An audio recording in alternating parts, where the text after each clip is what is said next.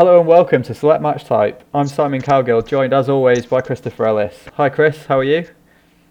I'm not too bad, Si. How's yourself? Yeah, good, thank you. People mocked us when we asked how we, how each other were. La, last laugh on us. We've got the last laugh now. I hope it's not the last laugh. That would be a bit No. dark way to start.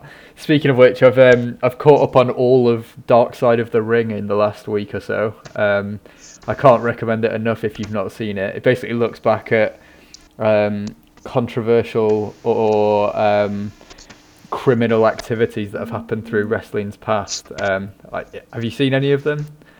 I've, I've heard of it. I've not I've not seen any episodes yet. I know Chris Jericho narrates them, so I've, I've got fifty thousand hours of spare time Yeah. outside of work at the moment. So I'm sure I'll watch them at some point. Yeah, seri- uh, so um, they're halfway through series two now. Um, the first two episodes were um, focused on Chris Benoit for series two. Then there was a New Jack one, then Brawl for All, and then the one that was released last night is Jimmy Snuka, but I've not seen that one yet. Um, it, this series is due to finish with an Owen Hart one. I've even managed to get Fran- Francis watching some um documentaries about wrestling, which I didn't think would ever happen. So No, well, as I say, I'll, I'll, I'll definitely need to pick it up and have a look at it because I've heard nothing but good things. Yeah, it's really good. I thoroughly recommend recommend it. How about you? You've been watching much wrestling related um, stuff that other than for re- our recordings, obviously. I, I dip I dip in and I dip in and out depending on how much time I've got. I'll go I'll go back to some of the old WrestleManias, especially in the run of the WrestleMania season. Yeah. I've gone back for a few of the old few of the old ones there. WrestleMania 10 rem- remains a personal highlight. I think it's a great WrestleMania. Fair enough. Yeah, the Owen Hart Bret Hart match that is just a singles match, so we'll probably never get around to covering it. But that's a, a really strong strong match. Exactly, that's some really good. Even I mean, Randy Savage Crush is a decent match. The per- even Lex Luger Yokozuna, the first title match, works. And of course, we've had one, our one of our first our first ladder match we covered, Razor Ramon, Shawn Michaels. Exactly. Go back, give it a listen. You've got plenty of time.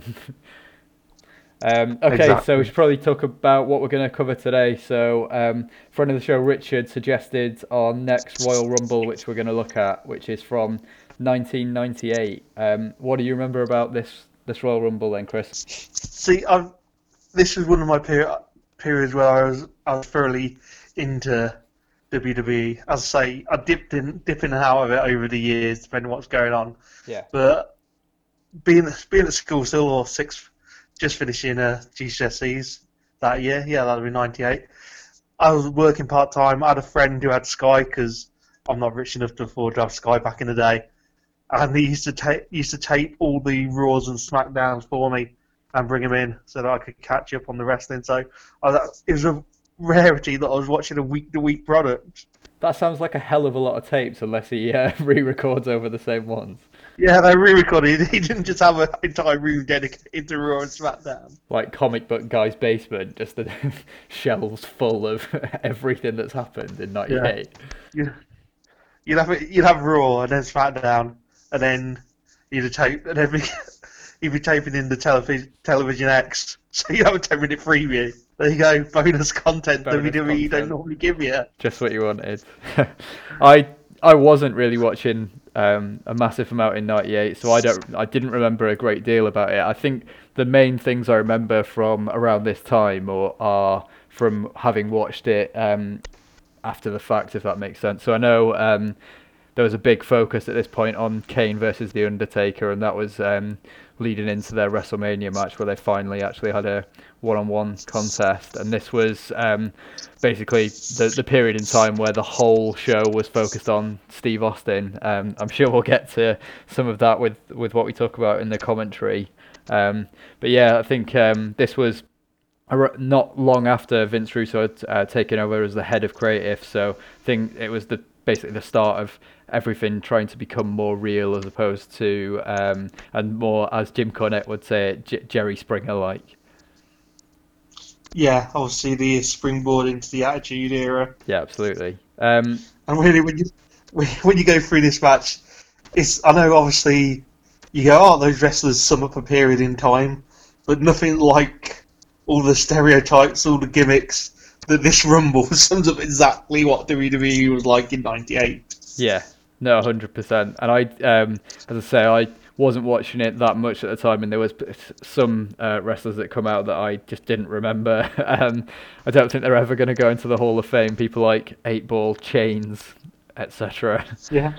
I forgot they I forgot they existed. Yeah, to be honest, exactly the same. There's, there's a few throwbacks here. Um, yeah, so the build basically focuses entirely on everyone wanting to to get to Austin. Um, we start the show with a very very young looking Michael Cole interviewing Austin, who uh, just says to him, "I've got nothing to say to you. Park my damn truck, and if you get a scratch on it, you'll get your ass kicked." Which I thought was quite funny. So did the crowd. Um, Austin walks off, and Cole says that there's 29 other people that want to get their hands on Austin. Um, and the Godwinns then follow him through the room and chase him. And basically, leading up to the Rumble, we get the same sort of thing over and over again. So we get the Nation of Domination searching for Austin in the locker room. Uh, they go in, and there's just a foam finger, uh, foam middle finger on a seat. Constant sort of iterations of where's Steve Austin. It's very much um, everyone should be asking when he's not on screen, where's Poochie? that was pretty much my thoughts on what Austin was doing here. Yeah, I mean they've been they've been running that whole angle for weeks with the don't trust Austin, don't trust Austin, don't trust anybody angle with him just attack just attacking everyone. Yeah, um, and the sort of catchphrase "do do to others before they do unto you." So he's just interfering in people's matches and um, laying people out, and that was partly why why Cole was saying that 29 other people want to get their hands on Austin. Um, not just because he's the only person in the Rumble that could have actually won it, I guess. Yeah, I'm, I'm trying to I'm trying to thinking through looking through the list of entrants. There's there's some people here who could who could have won it. Yeah, who else? Who else could have won it other than um, Austin? The Rock could the Rock could have won it. Yeah, I mean he was Intercontinental Champion at the time, um, and he defend he defends the title at the Royal Rumble. Um, I I think yeah, it, it was. It seems to be at this point that the card um, was pretty stacked around the middle, but there was no one other than um, Michael, Michaels and Undertaker that were sort of at the next level. Um, no, it didn't help. Didn't help. We obviously Triple H is out injured at this point. Yeah, and the fact that the Undertaker and Kane are going to feud um, feud with each other and aren't going to be in the title picture as well. Um, well, at least till the summer of '98, anyway. Yeah, true. So I suppose they they were, as you say, they were stacked mid card, just very few headliners. Yeah.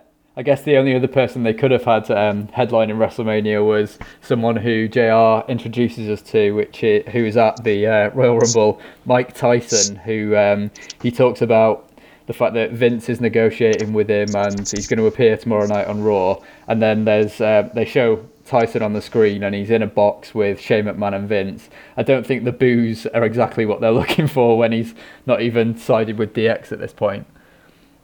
That's true. I think he's, he's an Austin fan as well. He comes out yeah. and says he's an Austin fan. Exactly. It makes uh, what happens the following night on Raw all the stranger.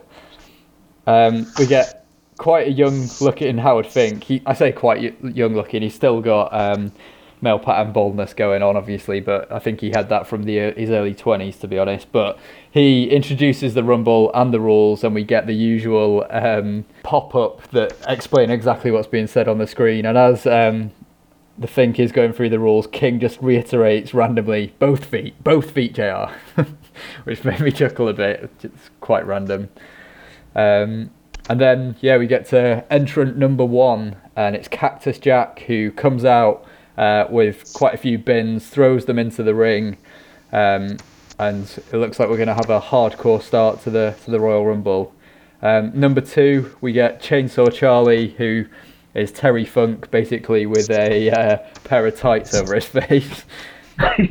See, this this is a prime example of having something that works in regard to Cactus Jack, and then trying to trying to replicate it and have it not quite hit the mark. Because to be fair, the fans liked Chainsaw Charlie for the most part, yeah. and the dumpster match and feud they had with the New Age Outlaws is quite entertaining, but it was never going to last. He was never going to be Mick Foley.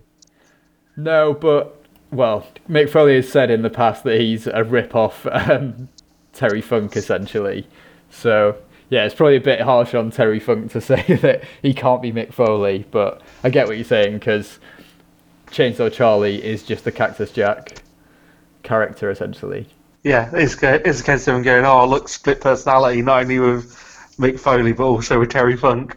Yeah, no, exactly. Um, Chainsaw Charlie comes out as his name would suggest, with a chainsaw. Um, at first, it just sounds like it's being played over the PA system and the chainsaw's not actually on because uh, it just looks like it's still. But then a, a, chair gets thrown into the ring and sparks fly off it, which um, I found a bit surprising and not sure that health and safety would allow that in 2020. I didn't even notice. I thought it was just a steel blade. Yeah, well, as I say, I thought exactly the same, and then the chair comes in and there's sparks that come off it. Oh, okay, yeah, that, yeah, that brings a completely, new element of danger yeah. it. Which is probably why uh, he doesn't use the chainsaw at any point as well, I guess. no, no, killing a man probably is going to be a bit too far. Probably a bit extreme, yeah. Uh, so these two start us off. There's a load of chairs that get thrown into the ring as well. Um, Chainsaw Charlie asks for a chair shot, and it, he basically takes an unprotected shot, stays on his feet. Then um, Cactus Jack gives uh, Terry Funk the chair, and he asks for one. And again, it's an absolutely brutal, unprotected chair shot. You can, like, the crowd are lapping it up, but it's a bit uncomfortable to watch knowing what we do these days, I guess. Yeah, exactly. You just you, you they shouldn't have been given should have been able to get away with it then. So and obviously now it'd be not a chance in hell any of that happening. But there you go. That's what they were back in the day before they realised that somehow smashing your face in with a metal chair isn't good for your brain. They still knew about concussions back in the day, but just not that there was any detrimental effect to being knocked unconscious. I guess. Who knew? Who could have possibly predicted? Yeah. Um, out next, we get uh, Tom Brady, not the uh, NFL player, and Cactus Jack and Chainsaw Charlie team up, and Tom Brady lasts about 10 seconds before he gets chucked over. Um, then we get Cactus Jack suplexing Terry Funk onto the chairs that have been set up, um, which was quite a sore spot because the, the chairs just sort of fold, um, fold away under his weight. I think those back spasms are real when he uh, goes through. Sort of look like it. Um, out next, we get The Rock, who comes out to the domination theme. Um, look for that another six or seven times through this match, as uh, we have a lot of the members of the nation coming out. Um, we then get the sort of theme for the early part of the match, um, continuing as Cactus Jack and Chainsaw Charlie team up on the Rock. Um, the, the, a great spot whenever you've got a bin in the ring. Um, so the Rock gets hit over the head with the bin, and then the bin gets put on top of him. There's nothing more debilitating than uh, a bin being put on top of your head. And then having it punched. And then having it punched and chair shots. Yeah, it's um. Fair play, it's fair play a fun, for the, a fun spot. Yeah, I'd say fair play for the Rock for going out there and being willing willing to look ridiculous and let let them do these kind of spots. I know he's obviously still a rookie at this point and still on the way up, but third generation, so you do have uh, certain allowances made for you, but he's still happy to put in. No, absolutely. Um, so the the rock gets thrown through the ropes. The crowd, for some reason, they obviously didn't listen to the rules, but they uh, go crazy as if the rock's been thrown out, but he hasn't. Um, and then we go back to Chain, uh, Chainsaw Charlie and Cactus Jack just wailing on each other with chairs, basically. Uh, out next, we get Mosh. Um, do you like the Headbangers as a at this point? No, no, they were they were an awful, even even with the being being metal and it being in in new metal in '98, so they had to have a new metal style tag team. Yeah. They were just awful. They just couldn't wrestle at all, could they? Um, as he's coming out, Chainsaw Charlie throws a chair towards him as he's getting into the ring. Uh, it's a good job it didn't hit him because he might have might have died, but he manages to avoid it. Um, and then we get quite dull offense, um, as as you touched on, because Mosh isn't a great wrestler, so it just boils down to punches and kicks in the corners essentially. Um, We do. We we start to see a lot of plodding Yeah. wrestling at this point. One thing that did uh, stand out at this point was Chainsaw Charlie going for a moonsault, but it was the strangest looking thing I've ever seen. So he doesn't sort of flip over properly, he sort of twists and flips and manages to miss, even though Mosh doesn't move, which the King thoroughly enjoys. And out next we get um, Phineas Godwinn, and JR um, says, with quite a crude line of commentary, um, JR says, "What? This is what happens when first cousins marry." Um, and then that's when King says, "There's only one brain in the ring, and that's in the head of the Rock." Yeah, nothing like nothing like a nice redneck stereotype. Then Exactly. Yeah. It's a really flat atmosphere from the crowd at this point as well because. Um, so we talked about one of the tropes of uh, Royal Rumble matches is that people will come in and be really hot for 30 seconds. That doesn't really happen in this one. People come in and just immediately go to the plodding corner kicks and punches that um, tend to happen when a guy's been in the ring for 10 15 minutes. they fill up with a lot of people quickly as well. Yeah. There's no there's no eliminations for a while. They pack them in at the end, but they have a lot of people in that ring, which doesn't help. No, definitely not. Um, so, 8 Ball is out next. Not Uh, cue ball or Not, not cue ball. flat ball. Yeah, as the commentary team say. Um, yeah, and it just it continues to be quite ploddy at this point until Cactus Jack runs at Charlie um, to go for a clothesline, but manages to eliminate eliminate himself and go over the top. So we've had quite a few people come in, and that's only the, the second elimination so far, as you say. So the, the ring is filling up quite quite significantly. Um, at this point, the king tells us that his sources have said that someone has got to Austin backstage, so he might not even make it out here. Um, I'd love to know who King's sources are. I don't know. I don't even care what the Kings says No. Although saying that, there's not. Amazingly, even with Luna and Sable coming out, there's no ridiculous sexist comment from him on the whole match. I'd, So- I wonder if there was something ridiculous, but they've edited out because I watched it on the network. Yeah, same. I'm gonna. I'm just gonna give him the benefit of the doubt for this once and say no. He managed not to be a massive sexist. The king gets the benefit of the doubt. That is a first time for, well, not not for everything because he definitely had the benefit of the doubt. He had the benefit of a jury of his peers. Exactly. Uh, out next, we get Black Jack Brad, uh, Black Jack, sorry, Bradshaw, who um, so it's John Bradshaw of Layfield with a big handlebar mustache. Um, he's got cowboy boots on, which must be a fucking nightmare to wrestle in. Yeah, yeah. We don't. You know, we don't often speak about footwear hugely on the show, but yeah, no one wants to wrestle in cowboy boots. You can, like saying that, getting kicked with them must hurt like a mother. Yeah, true. And uh, we see a lot of Bradshaw kicking and punching um, as the same sort of boring Over, over the length of his career. Yeah, exactly. But um, yeah, particularly in this match, there's just a lot of kicking and punching, and I noticed that we'd not really seen a move other than a botched moonsault at this point. Um, Yeah, we're not. We're, it's not. This is not catch as catch can classic wrestling. definitely not. Before the next um, guy comes out, then uh, King starts calling out Mike Tyson on commentary, um, which is an interesting uh, tactic to take, I guess. Well, they've they both got something in common. Oh, yes, that's very true. They were both at the Royal Rumble 1998. I don't know if you were meaning something else, but let's let's move on. Um, Owen Hart is out next, but before he even gets halfway to the ring, uh, Jeff Jarrett and Jim Cornette come out and attack him from behind.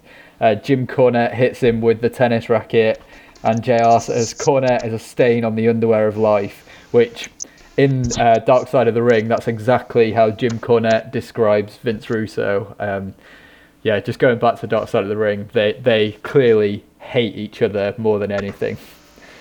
Um, so I Yeah, I know. When you Cornette was listen, when you watch, when you watch Cornette shoot interviews and this show he does, yeah, he, he hates a lot of people. Yeah, I was really annoyed by this point uh, at this point because I don't think we'll ever get to see Owen Hart wrestle in a series. Like this was the first time we'd seen him, um, and he doesn't even make it to the ring at this point, which is a bit annoying.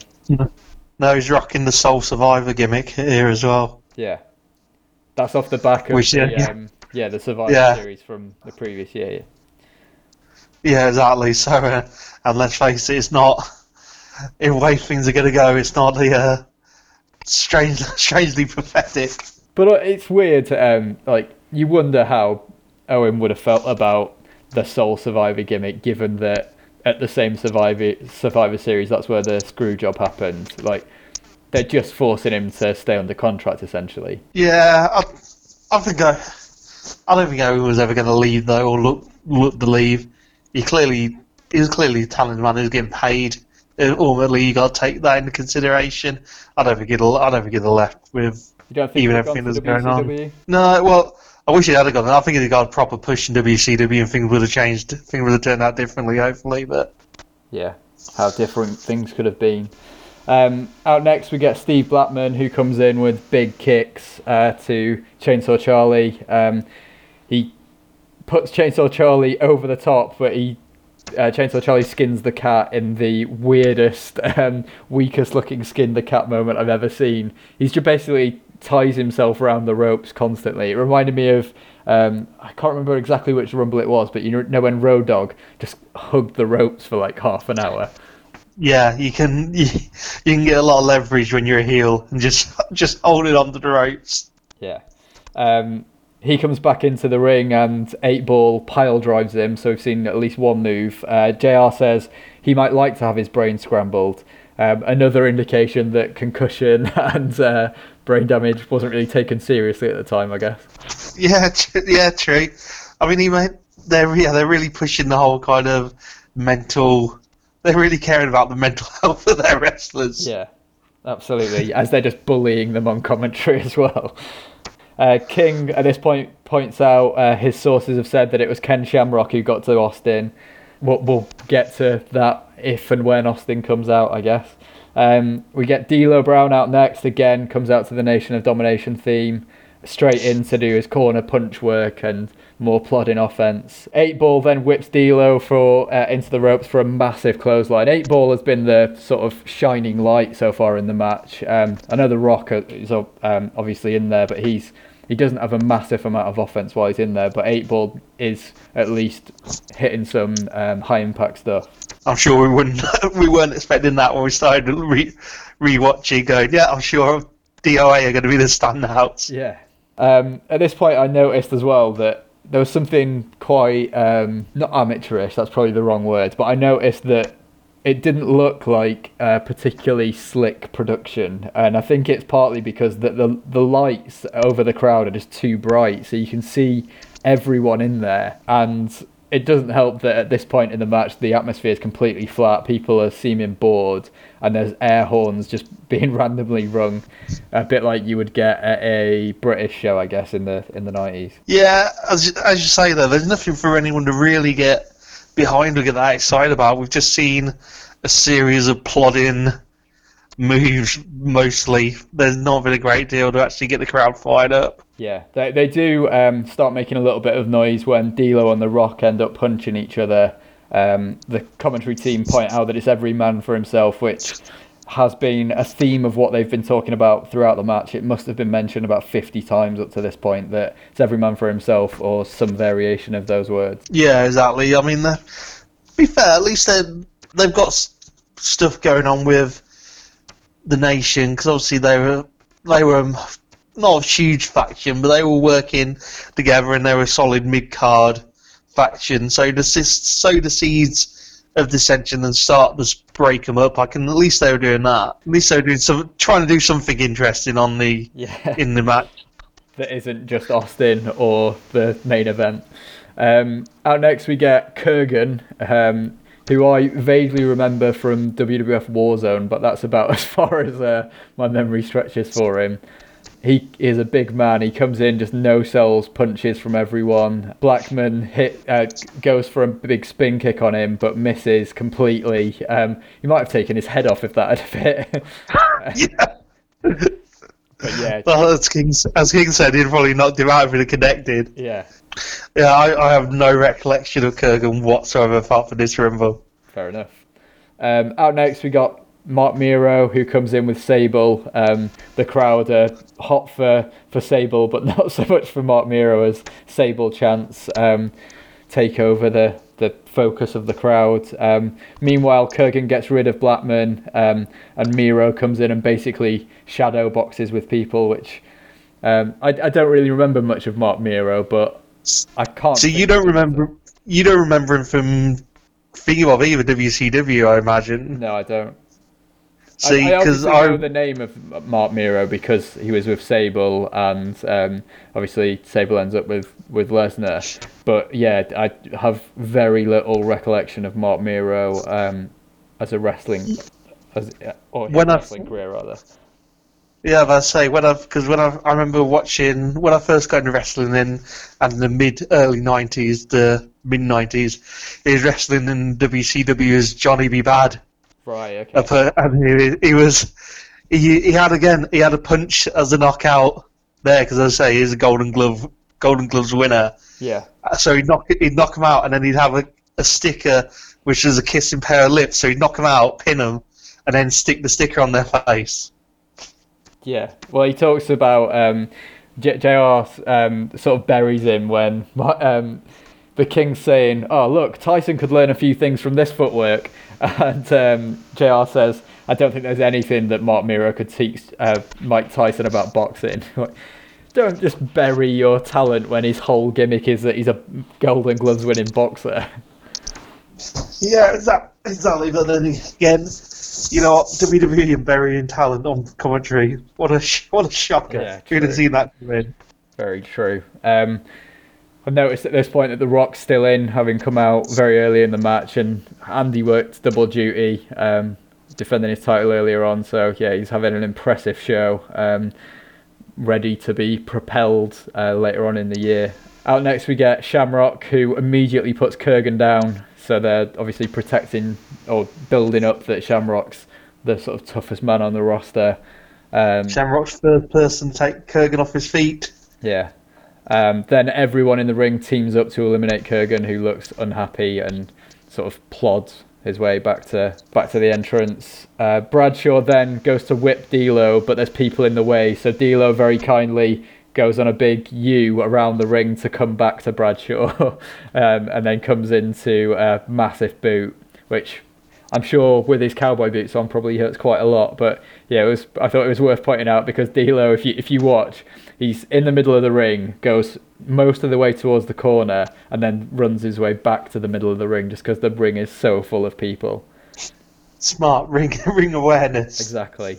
Um, Thrasher comes out next. He's got a Marilyn Manson shirt on again to highlight the sort of new metal theme and the fact that just hiding the fact that he can't wrestle. So at least he's got a gimmick. And the camera then focuses on D'Lo Brown choking the Rock as King points out once again that it's every man for himself. King again talks about how he wants Tyson. Uh, what's what's Mike Tyson? Five foot eleven. He'll be six foot five after one of these uppercuts. And Jr. just goes, "Good grief," which made me chuckle. Good grief, Charlie Brown. Yeah, absolutely. Uh, Mankind comes out next. Um, he goes straight after Chainsaw Charlie and eliminates him. I don't think that the, the uh, commentators do a great job of explaining that Mick Foley comes out. They sort of, as he's on the way to the ring, they say, What? I'm confused. But they don't actually point out that Mick Foley's already been in the ring as Cactus Jack. Your casual fan will have just gone, oh, there's a second completely different wrestler. He looks a bit like that guy that was in earlier. Yeah, they just don't do a great job of telling the story, I don't think. No, not at all. I also noticed with Mankind's entrance that the crowd pop before the music's actually started. So the the uh, the guys must be walking out before someone's hit play on their theme. Just wait an extra second. It's so much better if the the crowd hear the music, then see you because you get almost a double pop then. But yeah, people, it, it So- just jarred on me a bit that. Say that I was watching. I was watching something earlier today that, as a side note, annoys me in exactly the same way. It's af- it's the Raw after Punk beat Cena for the title, Yeah, and it, so so he comes out and we have the cult of personality theme entrance playing. They see, yeah, the logo hits before he comes out. You want them at the same time. You want him to, as he comes on stage, the CM Punk logo shows. yeah. So it should be a shot. So- then there's a big. So yeah, So you get the big pop. So you wanna but I know what you mean. Yeah, so you want to see him come out, but they don't. They already notice him because his logo's up there before he walks out. Yeah. really shit. Just how how much effort would it take to do do that properly? Not not much, I would imagine. Um, in the ring, Shamrock and The Rock becomes the focus. As as I mentioned, uh, they battled for the Intercontinental title earlier on in the show and have quite a feud going. Um, next person out is Goldust, or the artist, artist formerly known as Goldust, as he's known at this point. Uh, he comes out with Luna, who he's aligned with at the moment. Again, the, the stuff in the ring is very ploddy. It just feels like the whole ring is filling up with people that aren't going to win the match. Um, Marc Mero carries on dancing. Uh, the the crowd chants Sable, and he really isn't happy. Um, so he starts mouthing off at Sable and mouthing off at the crowd to concentrate on him, which the um, commentary team play up. Yeah, they have they have they have a whole the whole arc goes through with him being insanely jealous over the attention Sable's getting. Well, they played that quite well then, which is good to see. Um, next to be eliminated is Mankind, who is eliminated by the artist formerly known as Goldust. Um, King is um, so JR calls it um, calls him Goldust a couple of times, and King is infuriated. No, it's the artist formerly known as Goldust. At least that's that. At least he's selling it. It's fine. Yeah. Um, out next, we get Jeff Jarrett, who's got the NWA title with him, um, and Cornette as his manager. As he's coming into the ring, Owen Hart runs out and attacks attacks Jeff Jarrett from behind. Um, hits a nice looking spinning heel kick, which is one of the best moves we've seen in the match, which says a lot, I think. Um, Owen gets thrown over the top by Jeff Jarrett, um, and Jeff Jarrett turns around to do the, the strut but Owen skins the cat, turn, comes back in and pushes Jeff Jarrett over the top to to eliminate him. Um, I've never been a big Jeff Jarrett fan. I just think he's not very good in the ring. See, I think I think he's a decent wrestler, Jeff Jarrett. I think he's a great heel because he has got that knack of. In the same way Baron Corbin has, he's got genuine heat. People really, really don't like him. That is true. Out next, he has his long sideburns. He's got his hair slicked back. He's just a honky tonk man. He is just a honky tonk man. People will be delighted with that musical interlude from your side. Yeah, definitely. That's the, the closest you'll get to singing from me on the show, I think. So I was just gonna I was just gonna comment on on the absolute Americans still not getting irony, still not definitely not understanding it. J, JR saying it's ironic that it's only the honky tonk man's second Royal Rumble. Yeah. That's that's not necessarily irony. I can see what he's saying because you think of the Honky Tonk Man as like the late seventies, and this is '98, and it is weird that he was only ever in three Royal Rumbles. But yeah, it's still not ironic. it's ironic. It's ironic if he was the one deciding who went into the Royal Rumble. Yeah, that and he never put himself in. That's irony. Yeah. Um, as uh, he's coming out, Triple H is behind him on crutches with Chyna. Um, the, the, this isn't the first time that this happens, but as the Honky Tonk Man is getting in the ring, The Rock uh, eliminates Ken Shamrock, but the cameras don't really show it. You just see Shamrock on the outside, which um, was a bit of a theme for the match because it happens like three or four times where an elimination's missed. I had to stop and rewind at various points to figure out who had eliminated who. Yeah. Um, so Triple H, as I say, is walking behind the honky tonk man. He hits Owen Hart with the crutch um, as he's leaning over the the ropes and pulls Owen out. Owen Hart out. Um, Owen then sprints towards the back to chase him, but falls over as he's going through the curtain, which the King can't contain his laughter at. does a, he does a proper full slip. It's not even like a stumble. You see him go down flat on his ass. Yeah, um, it's great. It's a, that, that sums up the Royal Rumble this year when this is a high point. Yeah, the fact that that is a highlight, as you say, yeah, sums up the action that we've seen so far. Um, Ahmed Johnson comes out next. JR is not happy that he's wearing earrings. No, and and obviously we have King saying if he's smart, you know how stupid he looks. And Ahmed Jackson, Ahmed Johnson is stacked as well. He's a big bloke. He's a huge man. As he comes in, uh, we get a cutaway to a replay of The Rock um, throwing Shamrock over, basically to show that The Rock had hit a low blow, which again protects Shamrock in quite a good way. They're clearly building him up as like a huge deal. And they never pulled the trigger. No, no. Uh, out next, we get Mark Henry, uh, so more Nation of Domination theme, and JR points out that we've had um, 17 debuts in the Royal Rumble with Mark Henry now here. that just um, sort of point show goes to show that there's really no one that's come out so far other than potentially The Rock that could have won the Royal Rumble. Yeah, that is very, is very true. You couldn't imagine in that. Although saying that, we get with the NXT brand now, we get get at least ten debuts this year or this year's Rumble. Obviously, no, we didn't expect any of them to win it, but at least No, there was always but- a chance. But there's maybe this year there was at least four or five people that could win. Like the whole build for this has just been focused on Austin. So yeah, for him to point out the amount of debuts because it wasn't like um, they not debuted because um, they've come from the Indies or gone and have been on NXT for a while. Like there was nothing else really other than WCW at this point. Yeah, true. They did come out and just nowhere. We didn't know anything about any of them, so Yeah. it's unlikely they were going to suddenly get pushed to the chi- championship shot. Next, we get a line of commentary which, um, in a very juvenile way, made me laugh. So, um, JR says Mark Henry is handling Big Johnson. Yes, I I also laughed at this laughed at this point. I laughed, and Francis said, "Are you laughing at that?" And I said, "Of course I am. It must No, have been I agree. intentional. I agree completely with intentional." you. It's a funny line. Yeah. Uh, out next, so the count uh, the countdown goes to zero, but nobody comes out, and the um, commentary team play up that it should be Stone Cold Steve Austin at number twenty-two. Back to the ring. Um, again, the the um, camera doesn't do a great job of catching the uh, the Nation team up to eliminate Johnson. This was a good opportunity for them to say that they're double teaming the Big Johnson, but they decided not to reuse the same line. Um, and Phineas gets thrown out by Mark Henry, so we are starting to see a few people um, be eliminated now, at least. On the way back towards the ramp, um, Phineas and Ahmed Johnson um, basically have a bit of a brawl and fight back towards the entrance. Um, Kama, also known as the Godfather, also known as the Good Father, also known as Papa Shango, whatever you want to call him, uh, comes out next. He's in the Nation of Domination again, so uh, again we get the same theme over again. And I noticed as he's He also, yeah, you're going to say he also has a shoving match with Ahmed Johnson on the way yeah, out. just feels a bit unnecessary.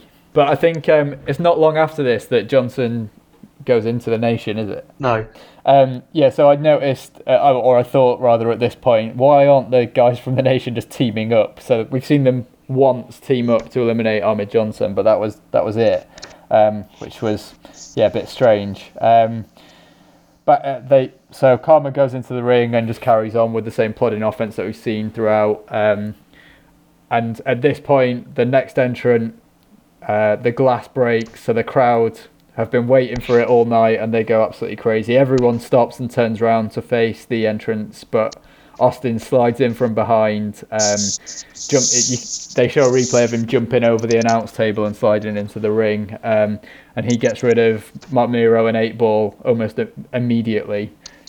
yeah, a couple of very, a couple of. You had to have him come in on on fire. There's no way to do it without having that. The problem with this spot is they stand there waiting for him. He comes in the ring. They run at him for about five seconds and then just give up and just carry Yeah, on fighting each other. completely forget about the fact that Austin's in the ring with them, don't they? It's really strange. And the highlight team, uh, the sorry, commentary team highlight that. Like, why isn't everyone still teaming up on Austin? We don't know. You tell us. Don't highlight massive plot holes in your storyline. Yeah. Uh, out next, we get Henry Godwinn, um, who goes straight after Austin. King, as he's coming in, asks who number 22 was. It's a very good question. Um, so, who should have come in that didn't get uh, come out to the ring? Uh, meanwhile, Austin gets rid of. Um, so Savio Vega and a few others come into the ring. Austin gets rid of the others um, who had, they don't actually introduce it. Just says there's three guys in there. Yeah, Savio Vega and some others. Yeah. So Austin clears the ring of of the three others that are with Savio. Um, be fair, I'm sure Vince McMahon was sitting there going, thinking that was just four Savio Vegas. yeah. Again, Savio Vega not far off joining the, the nation here as well. Um, JR point uh, keeps bigging up at this point. Bradshaw um, talks about how for a 300 plus pounder for have been in the match for this long takes a lot of stamina. Um, Bradshaw has a couple of big moments with clotheslines and big boots, but as I say, most of the time he's just in the corner kicking and punching, just waiting for Austin, which has, has now arrived. Uh, be fair, six years six years down the line, he'll be he'll be a big player. yeah, it's weird to think that at this point he's not even part of the acolytes, never mind the APA.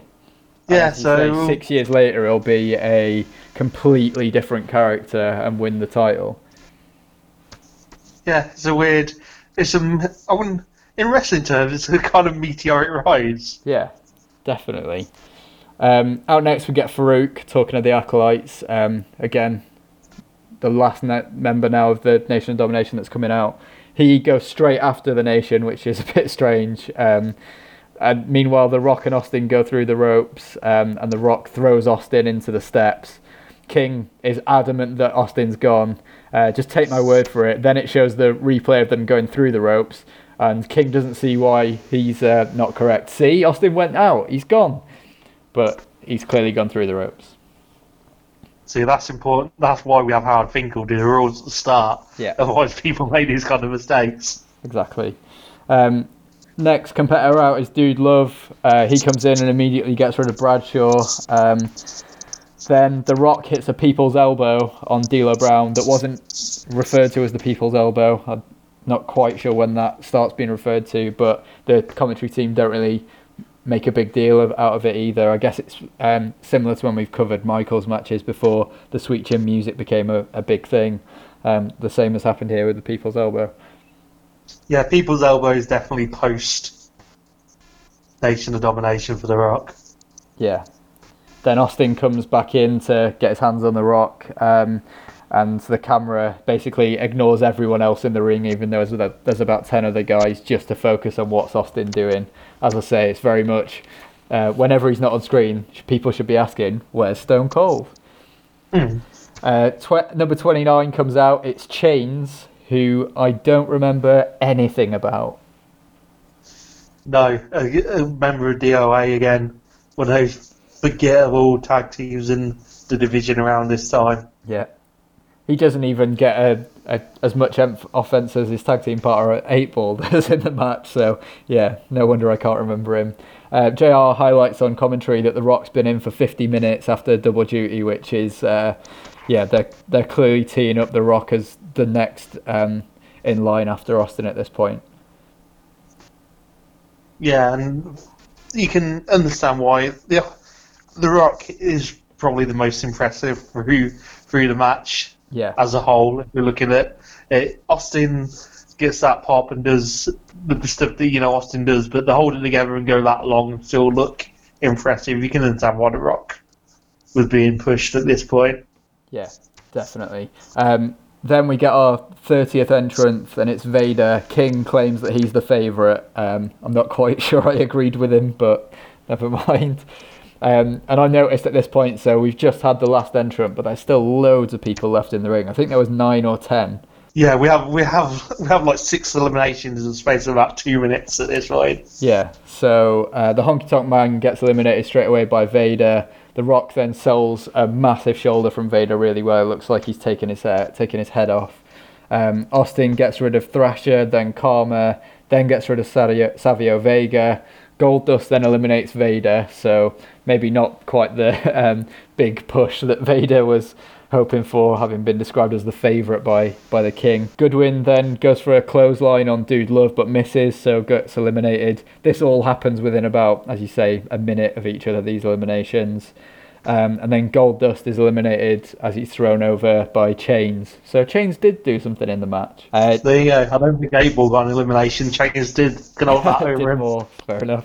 Uh, Austin then gets rid of chains, and then this is another one where the camera has completely missed it, so they have to show a replay about a minute later. And Mark Hen- Henry also gets eliminated. Um, Dude Love then hits a sweet shin music and the double arm DDT on the rock. I love the sweet uh, sweet shin music. It's so like Dude Love was essentially a, com- a bit of a comedic wrestler, so for him to take sweet chin and then just kick someone in the shin, I, I quite enjoy.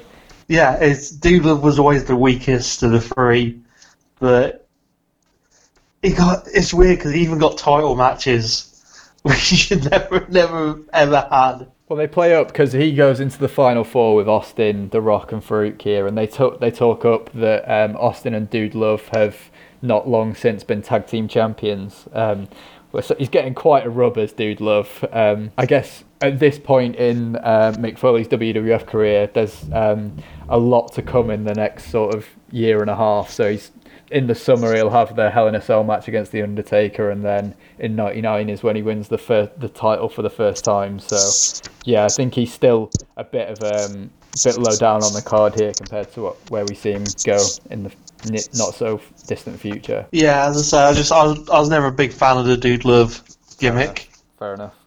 Fair enough. Um, so Dude Love then gets the mandible claw on Austin. Um, JR talks about how he's taking a page out of Mankind's book there but Austin uh, manages to recover and hit a low blow.